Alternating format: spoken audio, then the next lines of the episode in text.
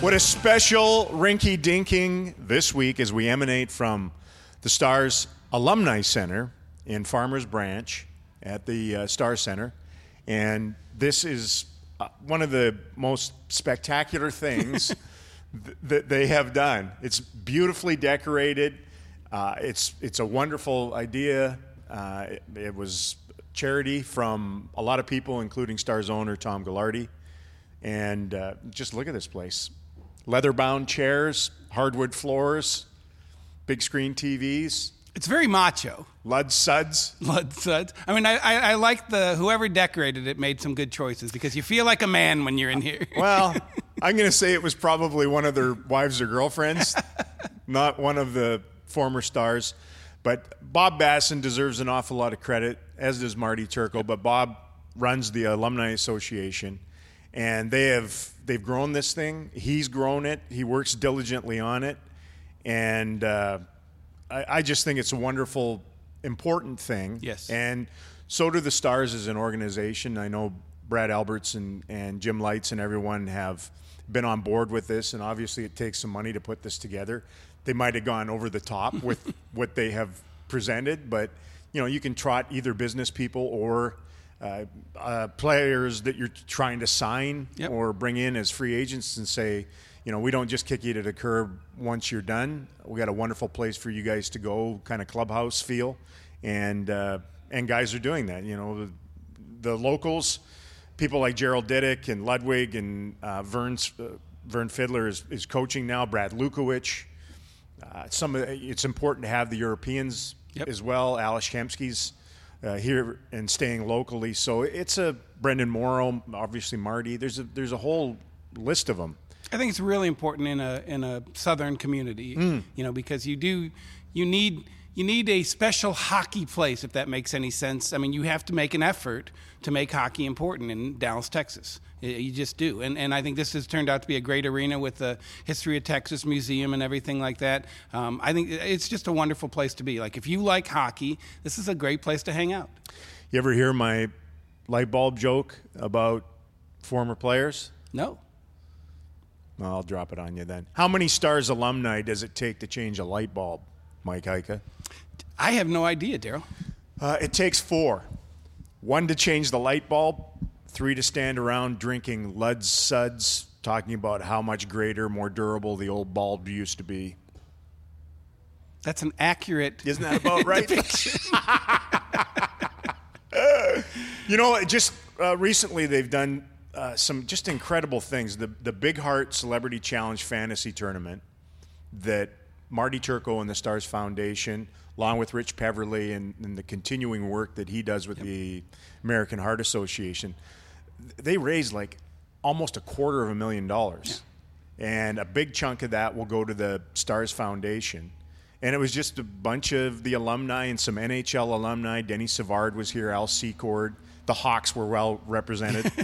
And they had a blast, and they were terrific with these guys that paid money to play with them and had traveled in here to play this little hungover hockey tournament, if you will, and just a pile of cash raised for a very good cause. Yeah. You know what's funny about Marty? And I know he's not the only one doing it. He has a lot of people with him. But he really loves this. Yes. Like, you sit there and go, I don't mean to be mean, but there are players who go, okay, I'll do this charity thing. Yeah, it's part of my job. He loves it. He loves to see the impact of what he's doing. And then in the process, it energizes him, which I think is cool. I mean, this is a guy who was a Foundation Player of the Year in 2006 or whatever it was for the entire NHL. Like, nobody was doing charity as a player than Marty was. And I think the Stars are very lucky to have him in the role he's in right now. What's that, the Clancy? No, it was actually, this is called the Foundation Player. The Clancy's kind of like that, but they... Community? This is like the NFL Man of the Year. This is basically all on community service. Well, he is the Man of the Year after year. Just ask Kelly Turco. That's right. She'll vie for him, or vouch for him. The other thing that they're doing is they play this annual alumni hockey game after a Stars game. It'll be this Saturday after the game against Carolina. And this year it benefits Casey and Chelsea Smith. They were in a horrific accident on the way down to Brahma's game in Houston. He coaches the U14 Texas Brahma's team. So they're going to raise some money for that. They just it's great for them. It gives them a little galvanizing center and something, the camaraderie that continues on after. But you're right about them wanting to do this because it has a charity element to it. But part of this too is bridging to the business community here. And that's where, especially Marty, does such a fantastic job. It's just organic with him. And they brought on a lot of people that like hockey players for good reason and want to be a part of this thing. And what a wonderful place for them to come and hang out with those guys and, just get a little sense of what it's like to be around these individuals and show off their hockey skills here at Farmers Branch. You know what's funny, too, is being around some of the older players is they love it. They love the attention. I don't think they're seeking the attention, so to speak, but the fact that somebody wants to come up to you when you're 57 years old and tell you, when you were 25, I used to watch you, and, there's something nice about that. Yeah, it's called ego. And they all have it. If you're a pro athlete, you probably have to have a little bit of ego. True, because as a professional athlete, you sort of go through multiple midlife crises.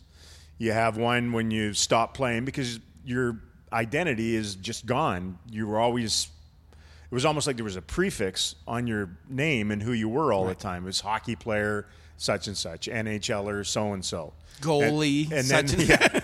Then that goes away, and then you drift toward actual midlife, and you have that. And, it's a nice way to bring them back around, give them a pat on the back, and make them feel whole again, I guess. Maybe they should sign a couple of these guys that used to score all the time. We'll talk about Stars' goal-scoring woes next.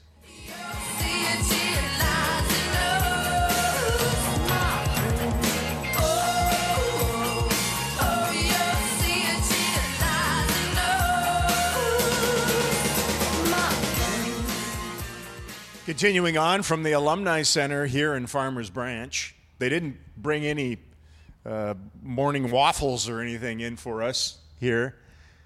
There is beer, though, if you'd like to dig in, Tootsie. I don't know how you millennials do it at 11 o'clock in the morning. Yeah, you just don't go to sleep. All right. The Stars right now couldn't score a nursery rhyme. They've been blanked in back-to-back games. It's an ongoing thing this season. The facts are the facts. They've scored two or fewer in 32 of 58 games this season. Two or fewer in 51 of the last 84 if you go back to last season. And they've scored a single goal or been shut out in basically one of every three games this year. Now, it's a testament to their acumen defensively that they're in the position they're in right now. And you and I have gone over this, it seems, ad nauseum this year. They are the complete antithesis of what they used to be, 4 years ago, let's say. So the question, I guess, now as we reach Game 60, is this a player issue or could it be a bit of a style of play issue as well? I don't know. I'm going to say it's a little bit of both, which is always the easiest answer. But I do think it's accurate in this one. And the reason I say that is because I want to be hopeful for the future. Because if you look at, you go to the analytics and what is the expected scoring of these players? The expected scoring of every single one of these players is higher. Okay, so that means that there's something in the system that is keeping them from scoring. And my belief is, I think I told this story about Neil Broughton before, of when he went from a 100-point player to a 30-point player, it was because they told him, you need to be good defensively. And he said that moment that you have to scan the ice, say the puck is 8 feet in front of you, you have to scan the ice, see where your teammates are, see where the opposition is, see what's going to happen if you go and take this puck on a breakaway. You lose, that's it. Your opportunity's gone. The second you look around and don't just go, you lose the opportunity. And I think they do a lot of that. If you talk to Monty, if you talk to Tyler Sagan, some of the players, the thought process is we are going to play really good defense. Once we have our defense established, once we've done what we need to do, then we're going to go counterattack. So to me, that second of, okay, have I done everything I'm supposed to do defensively before I counterattack, takes away a lot of your opportunities. Now, that being said, you watch the games. I watch the games. There's some great scoring chances. I know. Cogliano, Dennis Gurianov. I mean, these guys who we think should be able to score. Val. Like, Val has had tons of scoring chances. How does he have zero goals? So then that, to me, is on the players. The thing I say, and I ask Monty about this all the time because I think you need to practice at high speed, is if you want to play at high speed, you have to become comfortable playing at high speed so that when you make plays, they're just, you just make them. You don't think about them. Like the hints to Sagan play is just a wonderfully skilled play by two hockey players who aren't thinking. Now, they used the system, right? They did what they were supposed to do. They were in the right.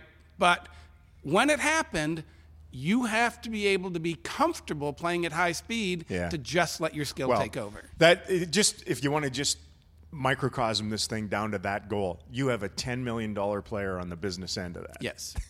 Well, and again, but you also have a rookie over there putting the puck in a place where the $10 million player can redirect it. You have a $10 million player on the business end of it. I agree. And you've got a few on this team. Under Lindy Ruff, the style fed scoring, but at a cost defensively. And there were stretches where, bless you, Mike. You're allergic to this topic or what? Where's my sneeze button? I don't know. You don't have a sneeze button. Maybe you're just allergic to hooey that I'm spewing out right now. No, I love your hooey. The goaltending at times couldn't overcome the quality and quantity of chances they gave up. You were asking a lot, night in and night out. I watch him under Montgomery, and I'm with you. I've spent 60 games now waiting for them to break out of this. Right. Because there aren't very many games that go along where they just create nothing. Right. Like, this group should be able to squeeze 3 goals out of its lineup nightly. It just should. Yeah. And I think they get enough chances. Now, you go into analytics, and I did that the other day, just trying to figure out, are they not creating enough? And not just shots on goal. Shots on goal is such a crock. Chances, right. You just throw pucks from everywhere. But they have just a horrific, like one of the worst quality red zone, high danger is what they like to call it in our game right now, shooting percentage. They get in there, they don't score. Right. The opposing goaltender, every opposing netminder is a Hall of Famer against them. And I wonder a little bit whether they move so much. They do work hard. Yes. Like they hustle and they track, but maybe possibly they do it so much to their own detriment that once they do counter and go on offense, maybe there is some form of fatigue that slides in there a little bit. Or do they just not have enough smart skill offensively to be able to convert? The one thing that would change all this is if they would get on the power play 3 or 4 times a game instead of 1 or 2 times a game, because they'd have more rhythm with their best players in that regard, and they would obviously have more power play goals. I mean, they were the last team to get 150 power play opportunities, which seems counter to the way that they play. Well, early or in the middle of the season, they got what they deserved, which is they're getting outshot 20 to 30 every game. You're not going to get power play chances. But in the last 15, 20 games, they're out shooting people and they're counterattacking. And I think – but there are times, like even in that game in Carolina, I could count 3 times where a player got tripped. Yeah. Whether it was an accident or not. It doesn't matter whether it's an accident or not. It's a penalty. He got tripped. Yeah. It's a penalty. It's so funny. And they just don't call it. I know. It's so funny because when you shoot the puck out of the defensive zone, they have to call it. They have to call it, right? So then if you're as a ref, you have the mindset, that's a penalty. Yeah. I have to call it. How is it that you just sit there and watch a play? Because that was my point. I think they're swallowing the whistles now. I don't get to watch other games as much, but that's what it is. The refs are swallowing the whistles, and you're just at this stage of the game, you're not going to get as many power plays. That's a good point. And with that, then if you should understand at game 60 how the game is going to be arbited, right? Adjudicated. Yes. You're going to get away with stuff. Yep. So get away with stuff. That's what I say. It's a playoff mentality. And part of that has to be, you can go interior and clobber people, and you can play with a harder edge around the net. Yep. And I'm sorry, but it's prison rules in and around there. There's a lot that gets called. It's so funny because Army was that way. Remember, he wanted it to be adjudicated properly. Yeah. And so then when they weren't, his team was not prepared to go cheat. And he didn't like the cheating teams, and yet every other team was cheating and the Stars weren't. And there is something to be said for a coach and a group of players reading the official every single game. And if you think you can get away with stuff, then go run the goalie over 3 times, because a lot of times it doesn't get called. And with all this, maybe part of it too is just the fact that you've got a glut of players that are having down years offensively. It happens. Yep. It's causing them to go into the muck again, and it's different home. It's even more striking home and road. Yes, last change and matchups, and you can get some advantages at American Airlines Center that you just don't get on the road, which then pushes you back toward: do they need players to play better, or do they need better players, or more of them? Right, and. It's a really good argument. The one thing that I hold hope for is that stretch of 5 games when they were winning, they played the same way.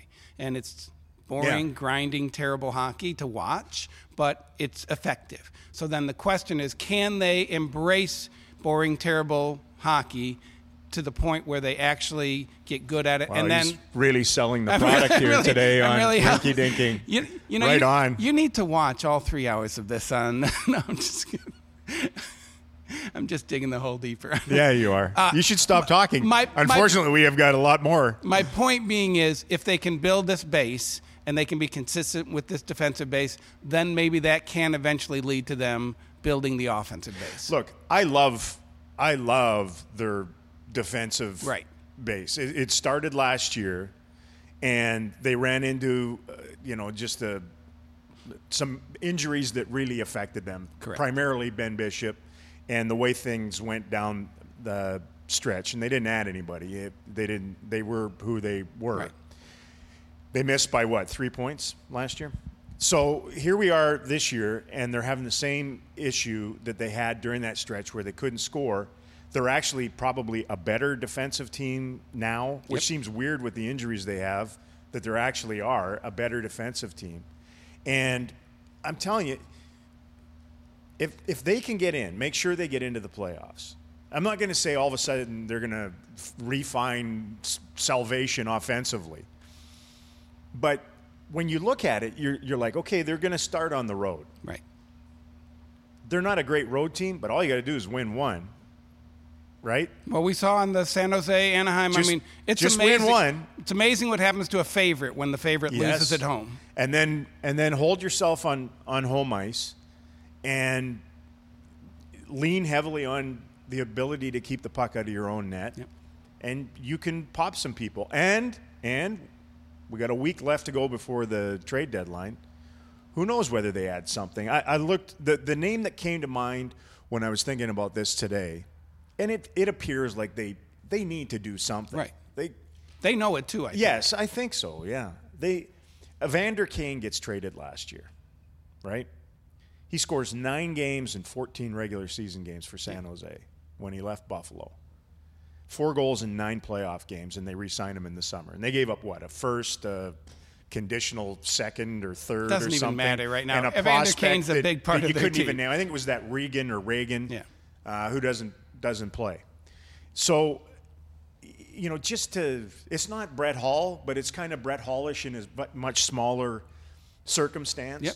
Where, I remember back in those days, like they were a good defensive team in 97 and 98. But when the game was on the line, they didn't have that guy that could score that goal. And they need one more guy who can score a goal for them. Yes. Tyler Sagan has scored 13 goals since New Year's Eve. All of the other forwards for the Stars have scored 13 goals since New Year's Eve. that's not enough. I mean, Jamie's only scored 2 goals since he got knocked out of the lineup when we were... Radulov, he's not scoring he's not. Goals. He's getting assists. He's not scoring goals. Yeah. They're just not scoring goals. The defense corps does. Yes. But even they backed off a little bit. You know, Miro isn't scoring like he was. You know, what a magical season for Essa Lindell, but you're hoping Essa scores 15 for you, you know? Like it's... So, I mean, there's something within there. When you break it down, you're like, well, I don't know that the defense could score any more than they are. Right.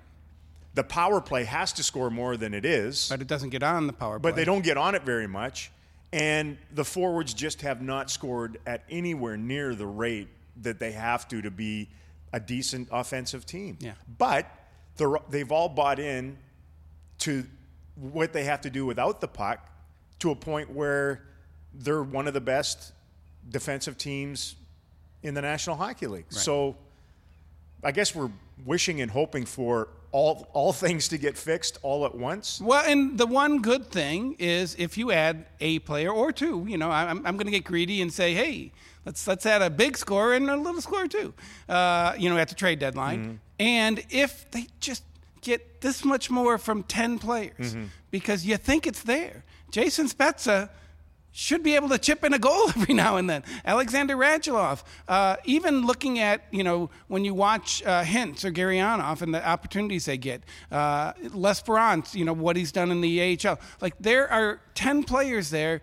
who, if each one of them just scores a goal a week or a goal, you know, every weekend, you know, 5 games, all of a sudden now you're like, you're at 3 goals easy. And if they're at 3 goals easy, they're a winning team. I love this. You're talking yourself into it. I know, but I'm just like... You're weaving yourself down a... It doesn't seem that unrealistic. No, I agree with you.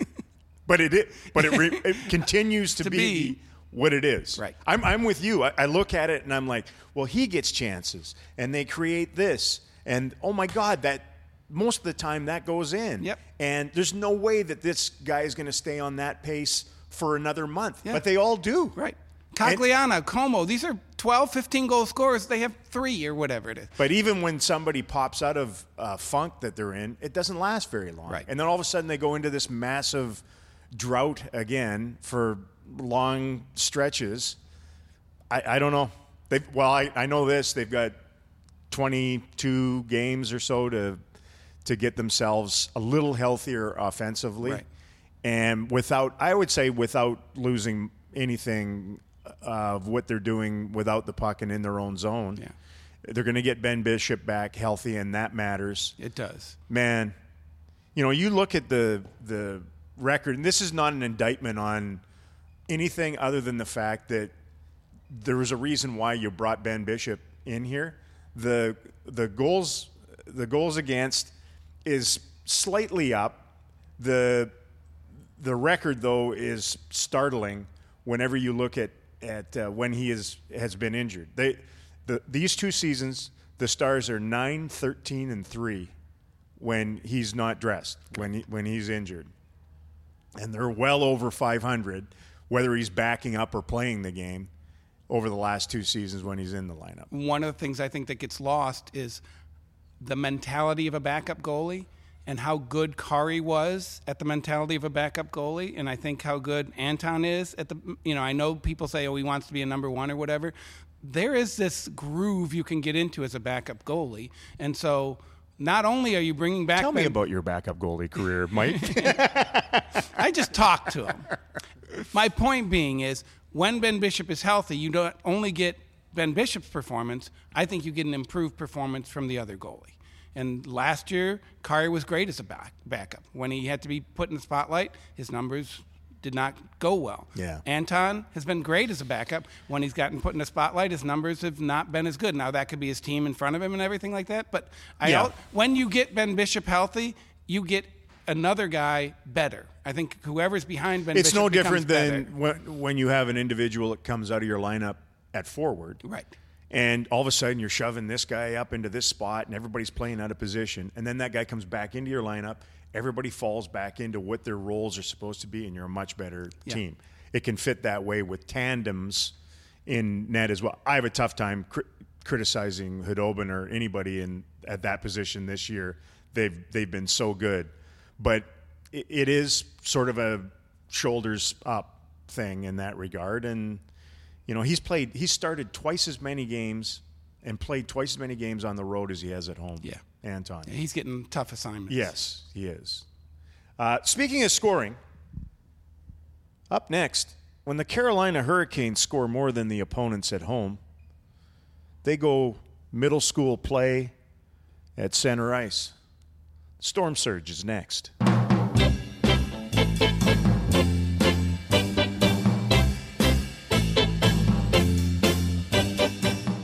All right. So the Stars get blanked in Carolina, Raleigh, on, Saturday, I guess it was. Late game. 8 o'clock start. Yes, it was. And following the game, a limbo broke out on the ice with the Carolina Hurricane players. And prior to that happening, Don Cherry, the grand poobah of pooping on things, went berserk again in his disdain for what is known as the Storm Surge. And this is the celebration by the Carolina Hurricanes after they win home games. Starts with it was a skull clap, I think it is. And that you're going to weigh in on this one, Jeff Totes, our resident millennial, because this is right up your alley. But I'll let you take the floor first. A lot of people get their dander up on social media about this thing. How do you weigh in? Where do you fall on the success or like or dislike of the Storm Surge? All right, can I play both sides of this? No, you can't. Pick a side. No, I can't do it, because here's what I love. I love the DH in the NL and the AL because it drives people crazy. I love the Storm Surge, and I love Don Cherry going crazy because, to me, all of it is fantastic entertainment. It's just... I love the Storm Surge. I mean, you're in Carolina, all right? You've got to do something to get your fans excited. I mean, like, let's say you were a reporter covering the Dallas Stars and they weren't winning, and you started just coming up with the goofiest column ideas that referenced... I think I read those out of you for the last decade. What if you were an announcer and you decide, you know what, I'm sitting on the back of the bus anyways. Why don't I come up with something... unique, throw that out to the masses. And guess what? People love it, just like they love the Storm Surge. People in Carolina love it, and that's all that the Carolina Hurricanes need to worry about. They don't need to worry about the National Hockey League. They don't need to worry about Don Cherry. They need to worry about making their fans happy, and right now they're making their fans happy. Well, it's been verbally destroyed by old schoolers. Yes. And Tootsie, well... I think I know. Yeah, I think I know what you're gonna say. You know. Okay, we had old fart hoodie boy across the table weigh in.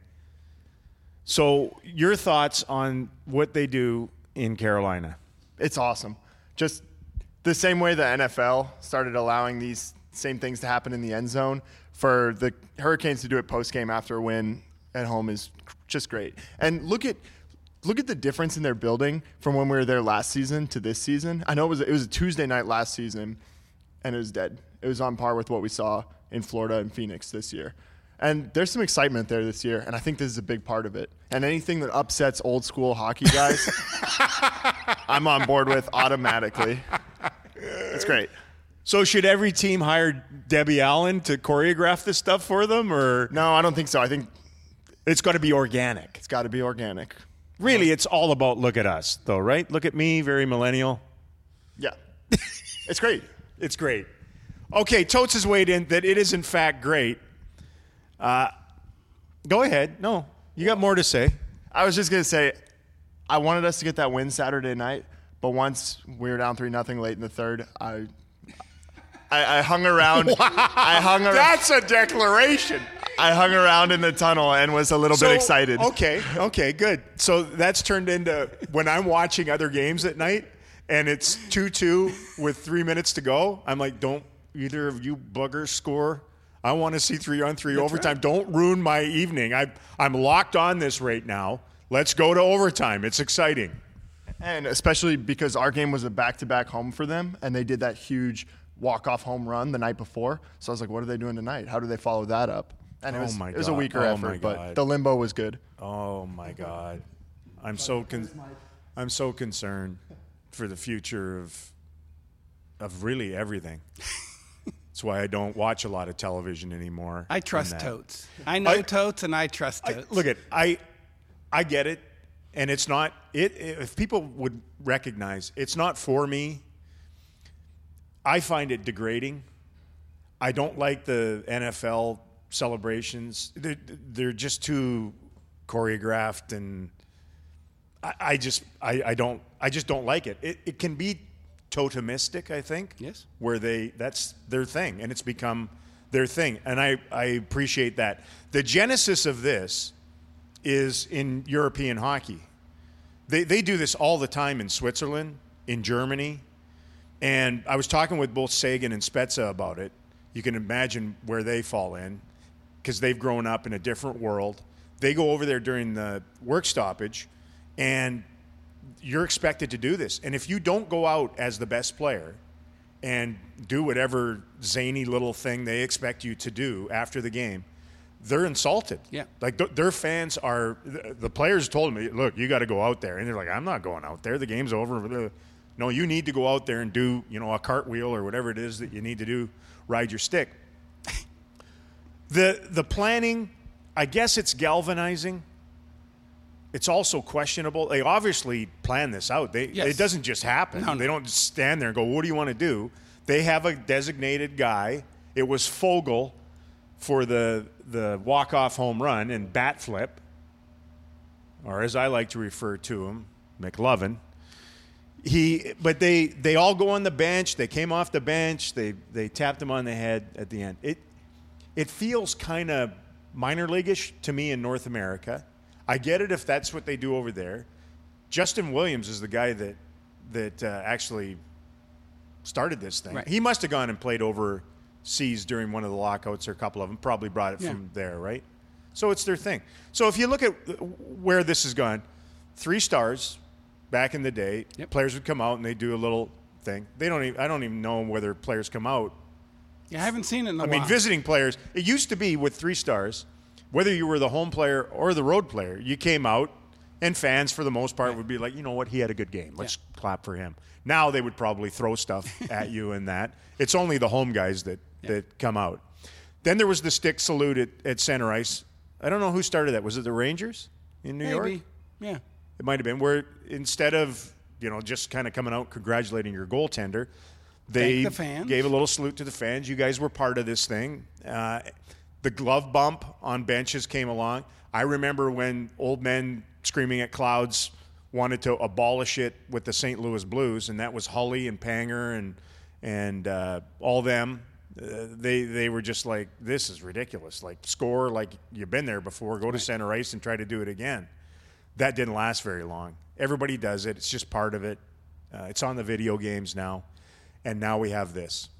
All right, I'll give you one thing in the history that just popped into my head. The Texas Rangers did the antlers and all that kind of stuff, and they thought they were really funny, and the fans got behind it. There were T-shirts and all this stuff, and the Rangers were a very good team, so they could pull this off. They got to the playoffs. They started doing this stuff, and it looked kind of silly.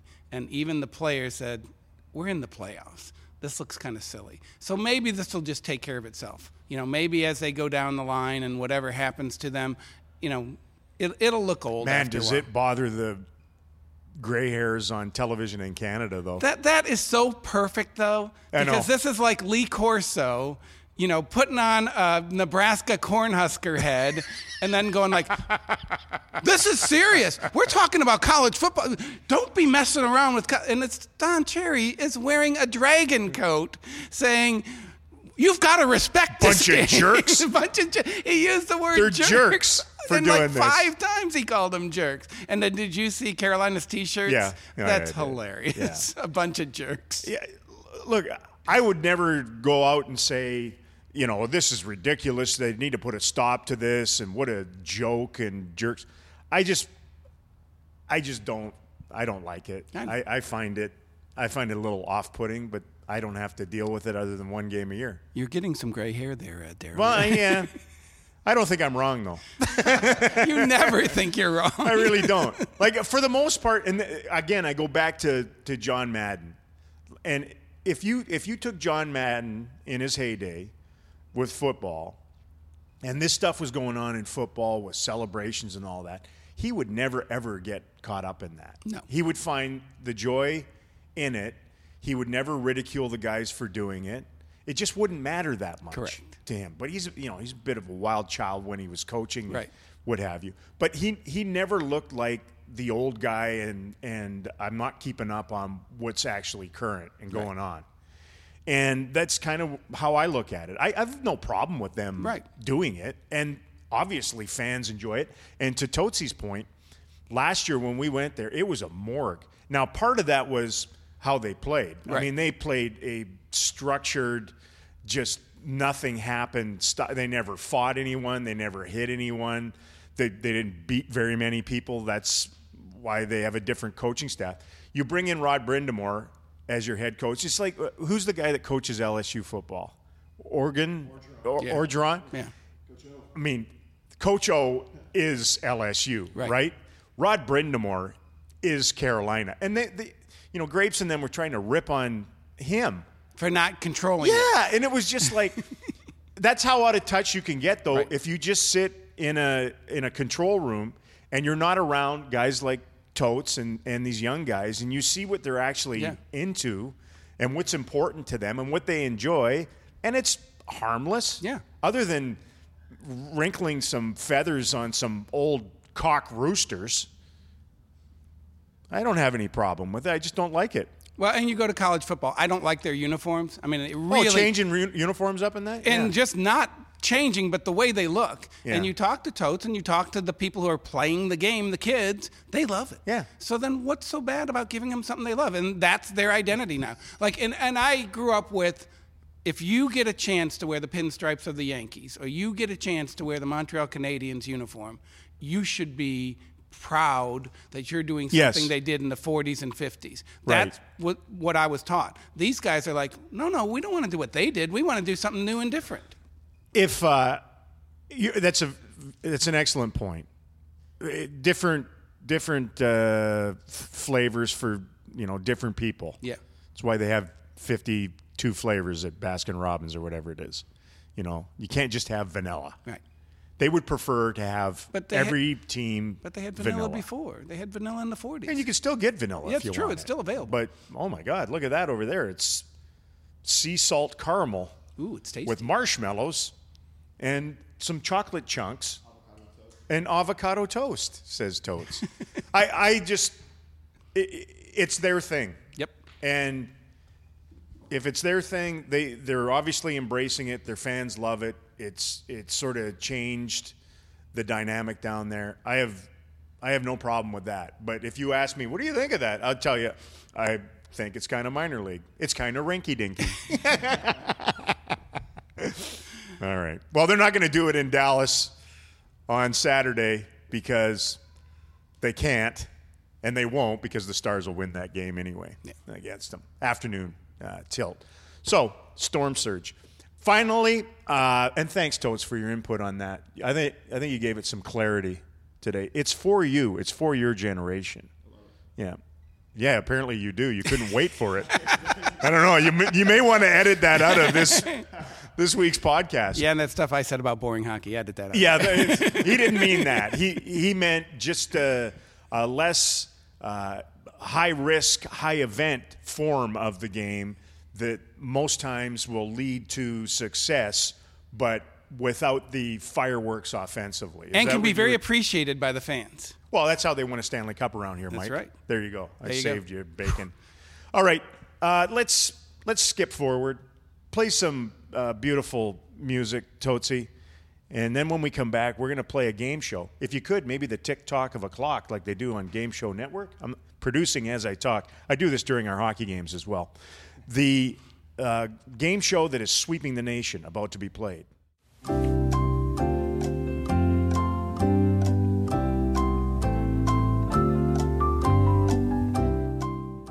where the games are played here at Farmers Branch. The kids are playing out there right now. Stars are going to practice here today. The Alumni Center is here, and that's where we are emanating from. I haven't even checked whether anything's in the fridge other than I can... Bottled water. Yeah, there's hydration fluids in there. All right. Thought about this game show. You love game shows. Millennials love game shows. I'm surprised there hasn't been some kind of a game show element to the Storm Surge in Carolina. They're going to run out of... What do they do when they run out of ideas, by the way? I don't even... At some point, they might have to just skate off the ice. Anyway, who is better than the Dallas Stars? It's a good question. It's not a question. It's a game show. It's a game show. All right. Can I start? No. We're going to go down the NHL standings. Okay. Team by team, rather quickly, and answer, are they better than the Dallas Stars? Some are easy. Yeah. A lot are difficult. Yes. Right? Our little D-Stars are right in the middle as far as the standings are concerned, the overall points. Standings. They're 15, 16, and a 31-team league right now as we do this. All right. We just saw them. They shut out the Stars twice this year. We have a unanimous answer to this one, I'm sure, the Tampa Bay Lightning. Yeah, I think they're better. Yeah, I do too. They are. They're better than everybody. Everybody. I agree. Calgary Flames. At this stage, yes. I'm going to put an asterisk on this. I don't know how good they're going to be in the playoffs. But, yes, regular season team right now, they're much better than the Dallas Stars. I'll go a little off that. Calgary Flames head-to-head with the Dallas Stars? No. Okay.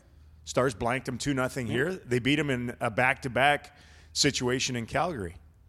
I think they have wonderful pieces in this and that. I don't know that they're better than the Stars. Right, I really don't. Okay.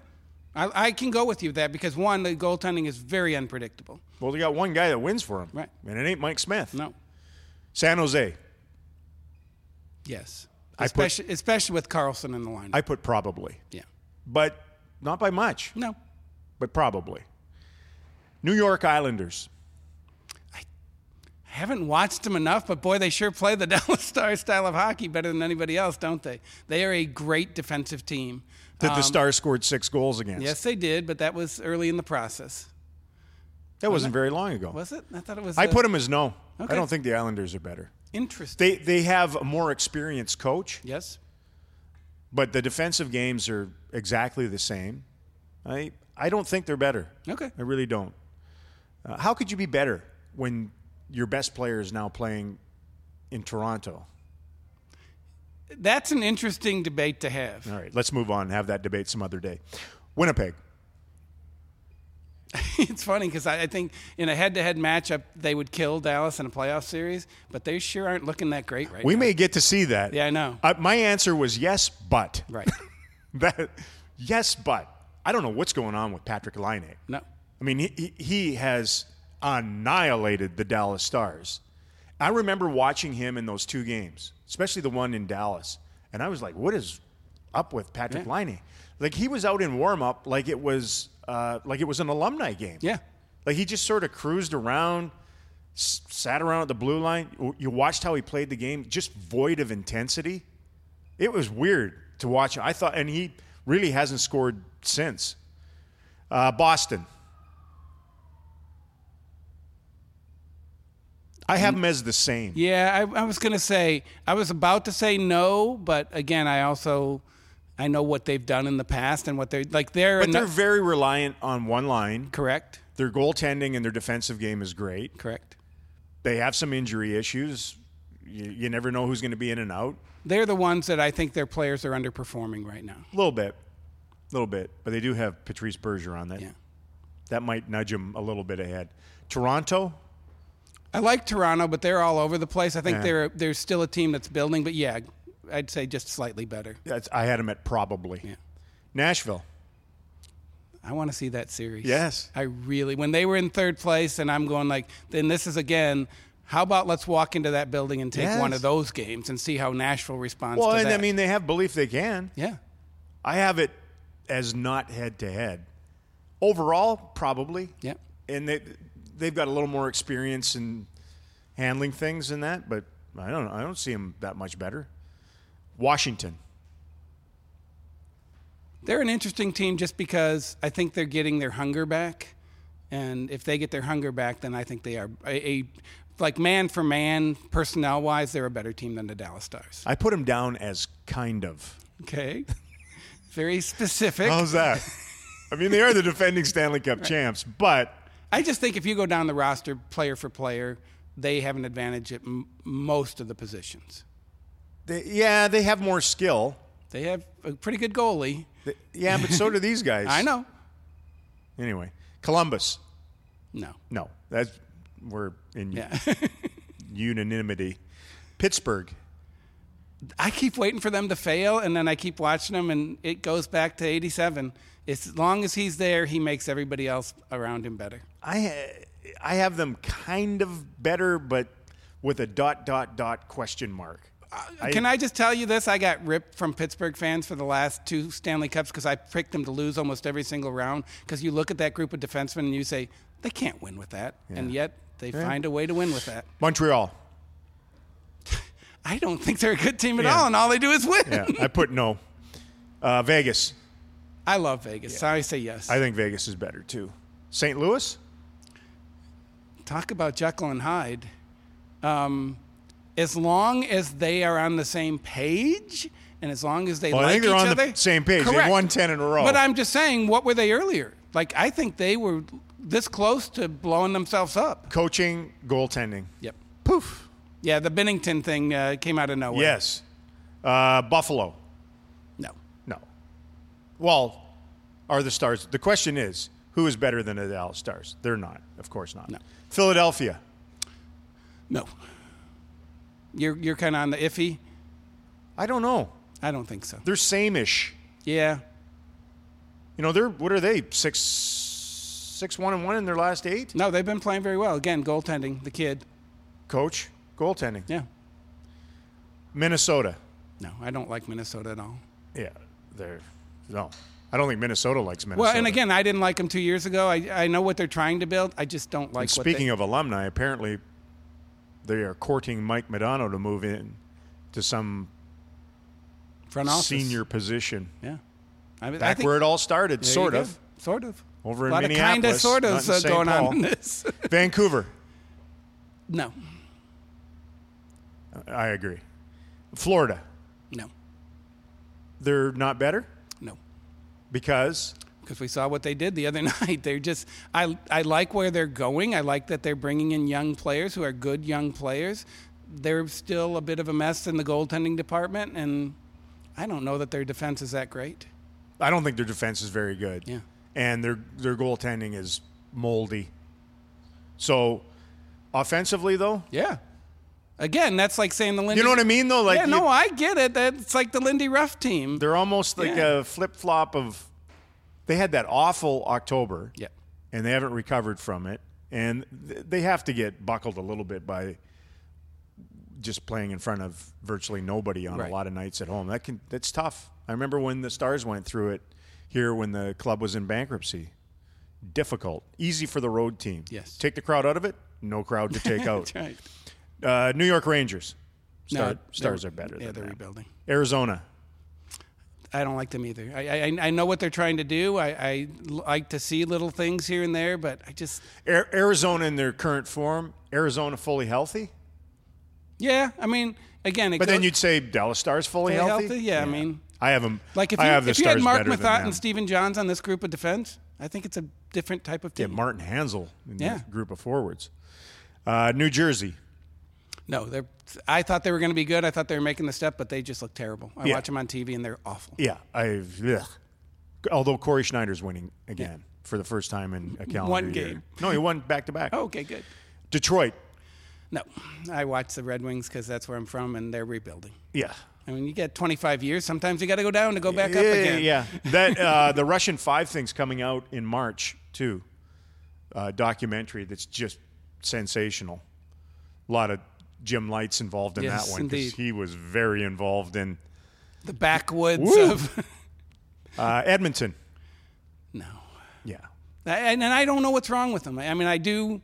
They don't know who they are. They might fire two coaches in 1 year. Yeah, he wouldn't be fired. I know. They'd find a way. But still, they can't win a game. No. They can't win. And I go back to this. I mean, we can argue whether Hitch is done or whatever as far as a good coach or not. Todd McClellan is a good coach. Yes. A really good coach. And so now if you're talking about taking two guys who are pretty smart and have been pretty good in this league and they don't know what the answer is, that's frustrating. The big key to coaching. Yeah. Who gets off the bus after you? L.A. No. And then finally the Ottawa Senators. No, although Mark Crawford finds a way to beat the Stars pretty much every time he plays them, doesn't he? Yeah. But just think. Yeah. There's a lot of former Dallas Stars coaches in the bottom five in the National Hockey League. Between the Rangers, Edmonton has two, and Glenn Gulletson and Hitch, and then in Ottawa with Crow.